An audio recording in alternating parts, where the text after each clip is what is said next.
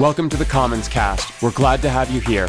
We hope you find something meaningful in our teaching this week. Head to commons.church for more information.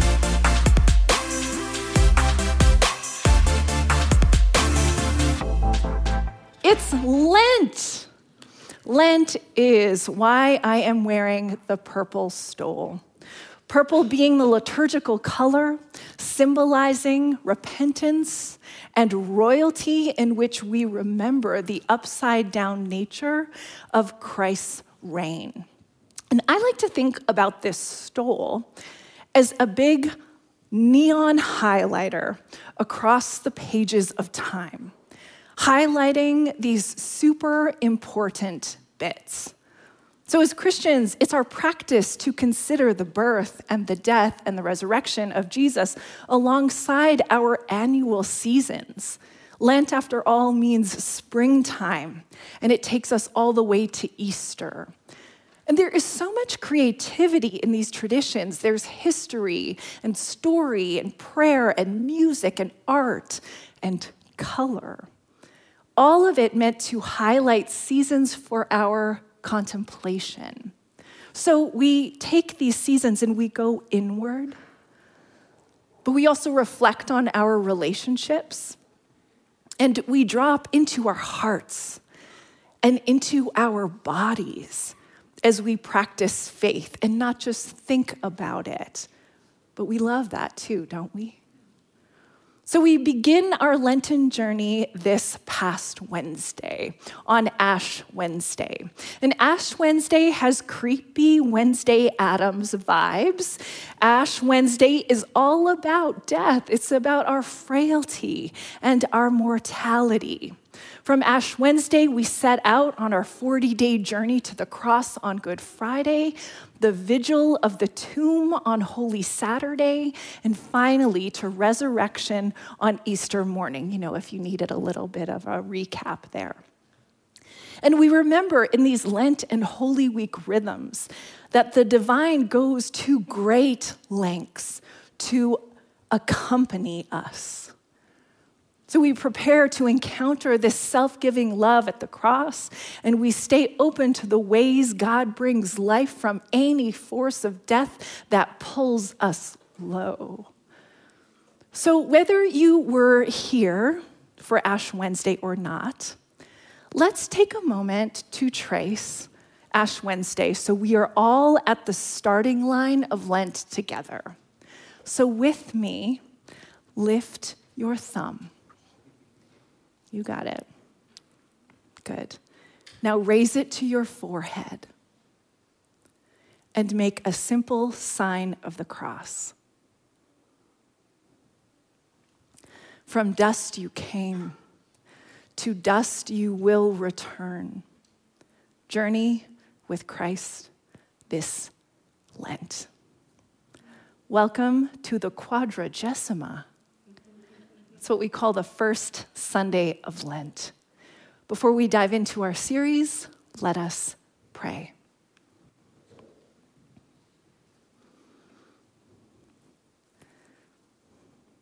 Loving God,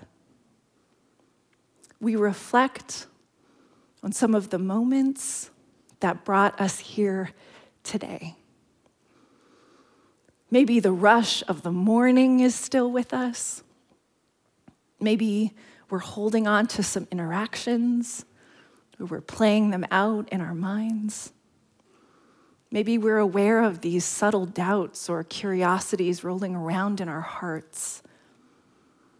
And we let all of that be as we sense the life in our limbs and focus on our breath the inhale to lift and the exhale to ground. And we extend love and goodwill and deep peace into the parts of the world where there is so much suffering. For places of war and violence and pain and sickness and hunger, Christ, be near. Spirit who enlivens, teach us to number our days this Lenten season that we may apply our hearts to wisdom. Amen. Last year, our Lent series was called Book of Signs, and it's okay if you don't remember any of it. There will be no exam. Why I forget basically all of my sermons the moment I step off of this teaching stage. And I mean, that's not entirely true, but it's not entirely false either. Last week, I got an email from someone in Michigan, Michigan, saying, Thank you for your sermon on Psalm 13 in 2019, it really helped me. And I was like, I definitely didn't preach that sermon. But of course, I checked my notes and I did. So the Lent series, Book of Signs, covered the first half of the Gospel of John. But that series was incomplete. The second half of the Gospel of John has also been given a name. It's called the Book of Glory. And that's our focus this Lent. Stories about Jesus from the second half of John's gospel will carry us to Easter. And this is timely because John gives so much space to the final moments of Jesus' life. It's like John is saying the whole story is important, of course, but I am going to stretch out this last part of Jesus' life so you really take it in. John chapters 13 to 19 make up almost half of the book, and they focus on the last 24 hours of Jesus' life. This is more narrative space for the final moments of Jesus' life than any of the synoptic gospels, Matthew, Mark, and Luke combined. So today, we're in John 13, verses 18 to 38, and we'll talk about mood swings, a no good, very bad night, love and glory, and letting go. And we pick up partway through Jesus' final meal with his friends. They're gathered together the day before Passover. Jesus has just finished washing the feet of the disciples, saying things like, If you want to belong to me, I have to wash you. And now that I, your teacher, have washed you, you must wash each other's feet. Rub a dub dub. Now, the whole time, a somber mood is settling in on the scene. There is someone whose feet Jesus has already washed, already included and brought into belonging, who will break away. And the narrator has not been coy about this character. As readers, we know it's Judas, but the disciples, they're having trouble cluing in. So, John 13, verse 21. After he had said this, Jesus was troubled in spirit and testified, Very truly, I tell you, one of you is going to betray me. His disciples stared at one another at a loss to know which of them he meant. One of them, the disciple whom Jesus loved, was reclining next to him. Simon Peter motioned to this disciple and said, Ask him which one he means. Leaning back against Jesus, excuse me, he asked him, Lord, who is it? So we're going to stop at that question for another. In the life of Jesus, we run into this question a lot What exactly did he know, and how did he know it? So let's take a look at a literary response to the question. We're told that Jesus is troubled in spirit, meaning he is affected by what he knows. He feels these big feelings. And the disciples are at a loss to know, meaning they're grasping and they can't come up with a good guess. And then we have this display of closeness. One of the disciples is reclining on Jesus. And a more literal translation is that the disciple is in the bosom, or you could even say in the womb of Jesus. So, from turning away to nourished and held, Jesus has this ability to see them all. Couple of weeks ago, Jeremy talked about the scapegoat model of atonement, and he said that Jesus lays it all bare our blame, our violence, our division.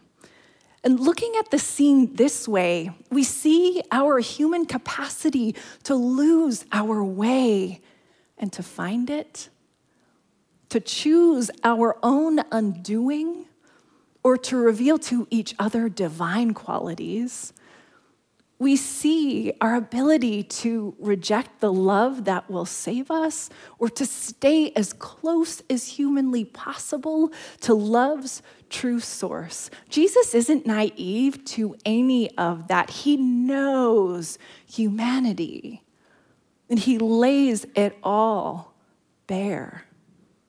And the mood gets dimmer. With something of a pantomime, Jesus answers the question about who will turn away.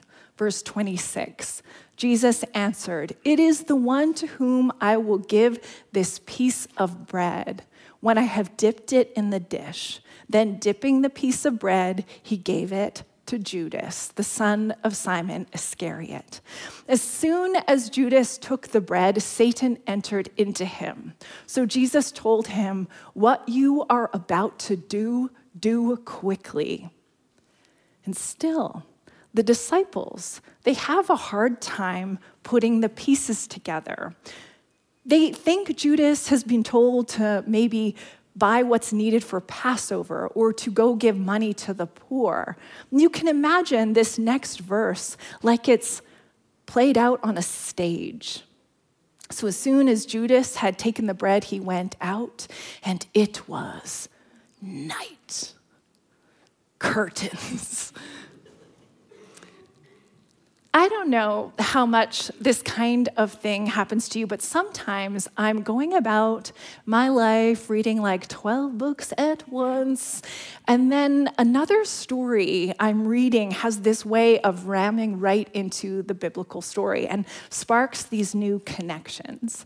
When I travel, I read books that connect me to the place I'm traveling. And my book choice for our time away in the UK was Maggie O'Farrell's novel Hamnet. It had been on my to read list for a while. Also, Scott's a fan, so how could I go wrong?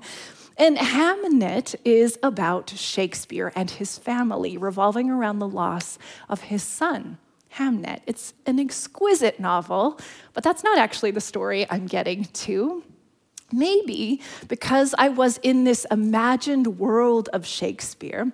But as Jonathan and I were nearing the end of a very long travel day that took us from Edinburgh to Glasgow by train, an Uber ride to our car rental, a long drive on the opposite side of the road, driving manual, I might add, to a ferry, and a ferry ride that was actually three hours later than we had thought, maybe it's because of all all of that, that we decided to use our extra time together to read Macbeth, you know, as you do in Scotland. So you can imagine the two of us, big nerds, also just leaning against each other on a ferry in the Inner Hebrides, reading Macbeth, quite poorly, I might add as the boat sliced through the dark night and sea. Now, if you're like, don't you dare turn this into an English class, Bobby, I won't. I promise you, this is theology. But if I know anything about theology, it's that it comes to us through story where Macbeth begins as a hero and then devolves into an anti hero. Judas in John's gospel is only ever portrayed as the lost one. He is repeatedly called the betrayer in chapter 12, 13, 18, and 19. Now, we aren't given reasons for why Judas does what he does. Did his mother not love him? Was he horribly bullied? Did he just have trouble trusting what was good? We have no idea. We only have a psalm quoted to say that it was meant to be this way. And to me, this is unfortunate because what I loved about reading Macbeth is the way we trace how Macbeth becomes a betrayer and a murderer and a madman. But in the tragedy of Judas, we detect that Judas has also opened himself up to a destructive force at work in the world. But like Macbeth, there is no way no way that Judas started there. Because think about it, there was a moment when Judas was called. And there were years where he listened to Jesus and served and loved. And now, near the end, something has changed for him, and only Jesus sees that. Even the other disciples don't see betrayal in him. They look around that dinner table, all of their feet so fresh and so clean, and they wonder who, who amongst us would betray you? Their eyes skip right over Judas. The scholar Karoline Lewis says that we are meant to see ourselves in the beloved disciple leaning up against Jesus' chest. The beloved disciple is anyone who reads and hears this gospel. It is every disciple, it is you. And I would argue that the same is true for Judas. Just as Macbeth reminds us that one man can be both hero and anti hero, our startup story for Lent reminds us that we can be beloved and betrayer both. It's me, hi, I'm the problem. it's me, as one of our great poets sings. Lent is a time to face all of who we are, to scan and see if our humanity is intact and if our love is alive, or if we are shrinking and we are suspicious and we are losing our way. Traditionally, in Lent, we pray and we fast and we give. And this trifecta of disciplines speaks the truth of our sin and how good it can feel to find a better way.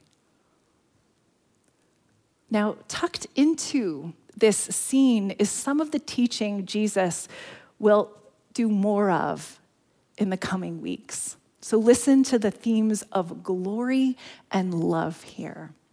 Now, Judas was gone when Judas was gone, Jesus said, now the Son of Man is glorified, and God is glorified in him. If God is glorified in him, God will glorify the Son in himself and will glorify him at once. My children, I will be with you only a little longer. You will look for me, and just as I told the Jews, so I tell you now where I am going, you cannot come. A new command I give you love one another as I have loved you, so you must love one another. By this, everyone will know that you are my, my disciples if you love one another. Like I said, there are two big themes in this teaching love and glory. But first, glory. It's not a stretch to say that glory is dizzying. Also, the word is a little old timey, isn't it? Like, what comes to your mind when you hear that word, glory? Besides maybe a word you would sing at church, is it part of how you imagine God? Maybe, but maybe not. Well, glory comes from the Hebrew word kavod, and kavod literally means mass or weight. And theologically, it's understood to mean respect and honor. And the writers in the New Testament translate that word to doxa in Greek. In the New Testament hymns, doxa communicates God's brilliance and presence. And in the history of interpretation, glory has this long and winding road. From the time of the church fathers to Vatican I, the question was asked over and over and over again what does it mean that creation glorifies God? Does it simply mean that to exist is to give God glory? Do you have to have consciousness to bring God glory? And later, the conversation would revolve around just how narcissistic is this God? Does God need hype women and men? Or does God create out of goodness? And glory is the overflow.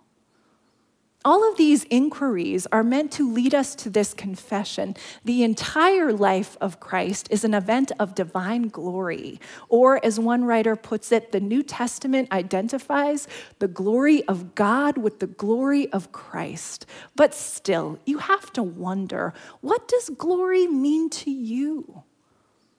One on ramp that I love comes from Hans Urs von Balthasar who says that we get at God's glory through goodness, truth, and beauty. I love that. So let's steer this glory train back to Judas and betrayal, remembering that there is a second big theme to this teaching in John 13, and that is love. Do you believe that Jesus really loved Judas? Of course you do. Jesus loved Judas, even as he saw something in Judas turn away. So, what of God's glory do we trace in this very complex friendship? Well, remember the affirmation Christ's entire life is an event of divine glory. And so we see here what love and glory look like it's giving people an out if they need one, it's respecting their path, which might look nothing like your path. And it's being honest about who can journey with you and who cannot. And you can be sad about that. But glory is also about all the people around you who are sticking close. It's about integrating your suffering into your wisdom. It's about love that goes out into the world and never, ever dies. There is room in divine glory for every part of who you are. You likely know this, but Judas does not come back. He is a tragic figure. Later, after he turns Jesus over to the authorities to kill who will kill him, Judas attempts to correct his wrong. And when that fails, he takes his own life. Judas, our patron saint of those we've loved who, by their own hand, couldn't bear to live another day. Judas is my uncle. He is my cousin. He is my friend. I've always refused to leave Judas on the page. He's more than a flat character to me. I don't know what happens to us after we die, but I am certain that we can never cast ourselves so far off from God that God cannot reach us. So blessed be Judas, the one Jesus respected enough, loved enough to let go. We end with one more beat of the story today. This short exchange with Jesus and Simon Peter at the close of chapter 13. Peter asks, My Lord, where are you going? Wherever it is, I want to go there too. And Jesus says, Where I am going, you cannot follow, not yet. Peter says, Why? I'll lay down my life for you. And Jesus calls him out knowing him so well. No, Peter, you aren't always as sturdy as you think. You will deny me three times before the break of dawn. I wonder if Jesus' path is so intertwined with Judas and Peter's that he could only arrive at the cross, only let go of his life after practicing letting go. Lent is a season of 40 days where we practice this trust. And maybe you're well on your way with your Lenten practices. Awesome. High five to you. But if you aren't, let me offer you a few simple ideas to inspire you. Get into the habit of good old fashioned spring cleaning. Go through your closets in the weeks to come. Clean out that junk drawer. Dust off the top of your cupboards if you dare. Let some stuff go. What we do with our bodies has a way of inspiring our souls. There is prayer in our puttering. And go ahead and practice fasting. It is not too late to give something up. Pick your poison booze, social media, spending junk food, negative self talk. Going with less will create more space and more quiet and goodness. Finally, give.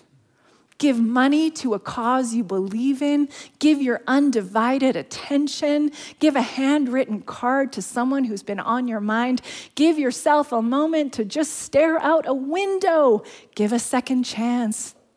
And hey, it's okay if you don't get your Lenten practice perfect. Get up and start again.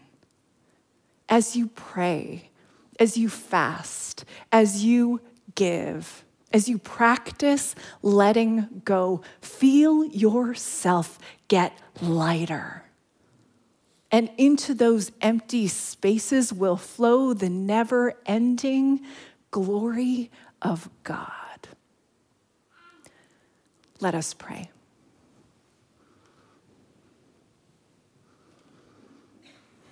Loving God, you offer us your glory, your beauty, your goodness and truth every moment of every day through the Spirit, always teaching us, always wooing us, always drawing us toward one another.